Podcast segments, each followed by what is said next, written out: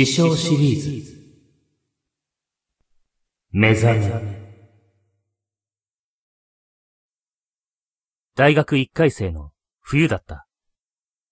その頃アパートで一人暮らしをしていた俺は、寝るときに豆電球だけをつけるようにしていた。実家にいた頃は豆電球もつけないことが多かったが、アパートでは一つだけあるベランダに面した窓に厚手のカーテンをしていて、夜はいつもそれを隙間なく締め切っていた。だから豆電球も消していると、夜中目が覚めた時に完全に真っ暗になってしまい、電球の紐を探すのも手探りで、心細い思いをすることになるのだ。それが嫌だったのだろう。ある夜、いつものように明かりを落とし、豆電球だけにして、ベッドに倒れ込んで眠りについた。夜中の12時くらいだったと思う。それからどれくらい眠っただろうか。意識の空白期間が突然終わり、頭が半分覚醒した。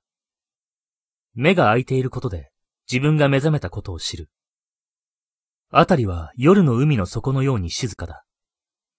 天井の豆電球がほのかに室内を照らしている。何時くらいだろうか。壁の掛け時計を見る。メガネがないと針がよく見えない。単身が深夜の3時あたりを指しているようにも見えるが、枕元のどこかにあるであろう、メガネを探すのも億劫だった。頭は起きていても、体はまだ命令を拒んでいる。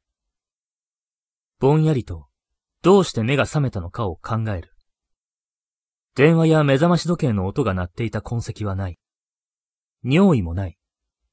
最近の睡眠パターンを思い出しても、実に規則的で、こんな変な時間に目が覚める必然性はなかった。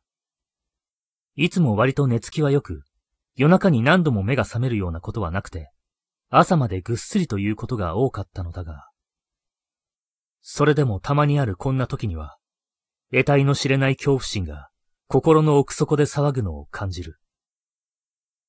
理由はない。あるいは、無防備に意識を途絶えさせることに対する原初的な恐怖。ただ夜が怖いというその本能が蘇るのかもしれない。ベッドで仰向けのまま、もう一度眠ろうとして目を閉じる。深く息をつくと、まどろみは自分のすぐ下にあった。翌日、師匠に会った時に、ふと思いついたことを言ってみた。オカルトに関して、死と仰いでいる人だ。目が覚めるとき、目を開けようと思ったかどうか、ねえ。師匠は、さほど面白くもなさそうに繰り返した。ええ、昨日の夜中に急に目が覚めて思ったんですけど、目を開ける前に先に意識が覚醒していて、その覚醒した意識で目を開けようと思っているのか、それとも目を開けた瞬間に意識が覚醒しているのか、どっちなのかと思いまして。師匠は、どっちでもいいんじゃない？という顔をしたが、一応考えているようだ。個人的には、目を閉じたまま、あ、今夢から覚めた、と思ったことはないな。でも人によるんじゃない？脳のどこかの反射で目が開いて、その目が開いたことで意識が覚醒するとか。さあね。でもそれなら、目が見えない人はどうなるんだ？そうか。そういう人たちは、夢から覚めても暗闇の中だ。つまり、目が覚めるきっかけは視覚的なものではない。でも、普段視覚に頼っている自分たちが、その視覚を塞がれていたらどうだろうか。眼球が外気に触れないように、完全にテープか何かで開かないようにしてから眠ってみると、目が覚める瞬間はどのように知覚されるのか。考えていると興味が湧いて、今度試してみようと思った。目が開くことが覚醒のきっかけなら、ずっと目覚めないかもよ。師匠がいやらしいことを言う。でも、それはそれで面白いと思う自分がいた。でも、と師匠が言葉を切り、そして何気ない口調で続けた。普段熟睡できている人が、夜中急に目が覚める理由なら知っている。その冬休みに、俺は実家に帰省した。洗濯や食事の準備などしなくて済むという、実家のありがたさを味わう日々だった。ある夜、自分にあてがわれていた和室に布団を敷いて寝ていると、夜中に目が覚めた。天井に木目がうっすらと見える。豆電球に照らされているのだ。だんだんはっきりしていく頭で、ここがアパートではなく実家だったことを思い出す。また目が覚めてしまった。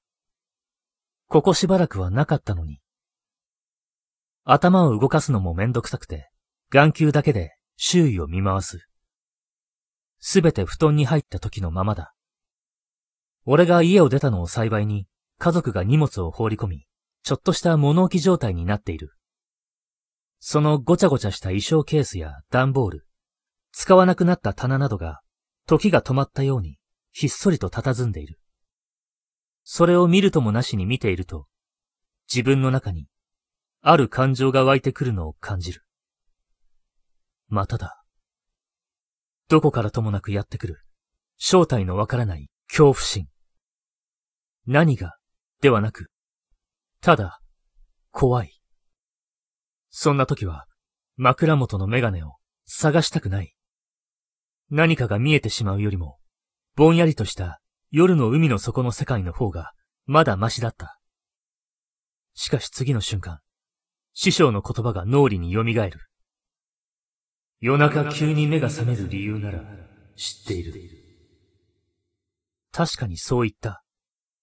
夜中に目が覚めて、どうして目覚めたのかわからない時がある。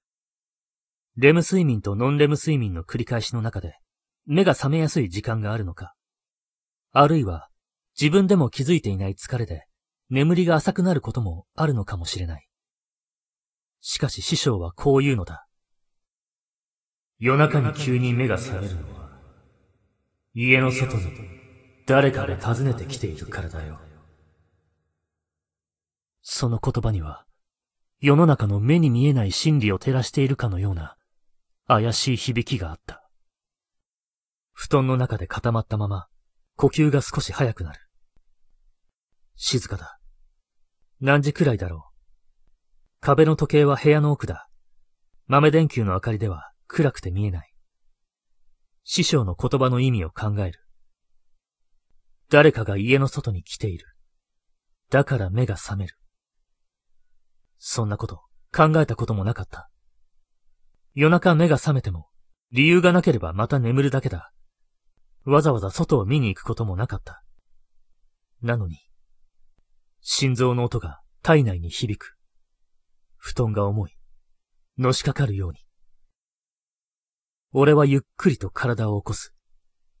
メガネはすぐそばにあった。空気が粘りつくように部屋を覆っている。恐怖心。いつもの、ただ夜を恐れる現象的なものではない。もっと、何か、忌まわしいもの。ゆっくりと立ち上がり、すり足で畳のきしむ音を聞く。きし、きし、きし。庭に面した窓のあたりは板張りになっている。窓にかかった重いカーテンが外と内とを閉ざしている。息を飲んで、そっとカーテンの生地をつかむ。窓の端から外を覗き込んだ。一瞬、窓ガラスの表面から夜の冷気が流れてくる。吐く息で、ガラスが白く曇った。パジャマの袖でそれを拭うと、ささやかな庭と植木、そしてブロック塀の向こうの道路が見える。寝静まる住宅街。豆電球の暗い黄色の明かりとは違う、細い針のような月の光が、かすかにそれらを照らしている。庭を横断する石畳の筋。それを囲い込む背の低い芝生。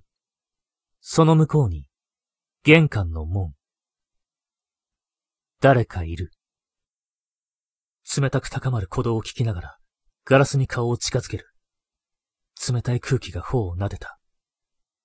門の石柱の前に立ったまま、チャイムを鳴らすでもなく、庭に入り込もうとするでもなく、その誰かは、身動き一つしない。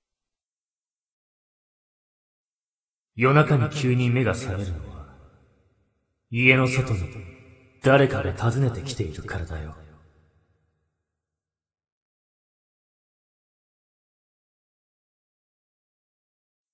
一度も外を覗いたことはなかった。本当はその度ごと、こんな風に誰かが外に立っていたのだろうか。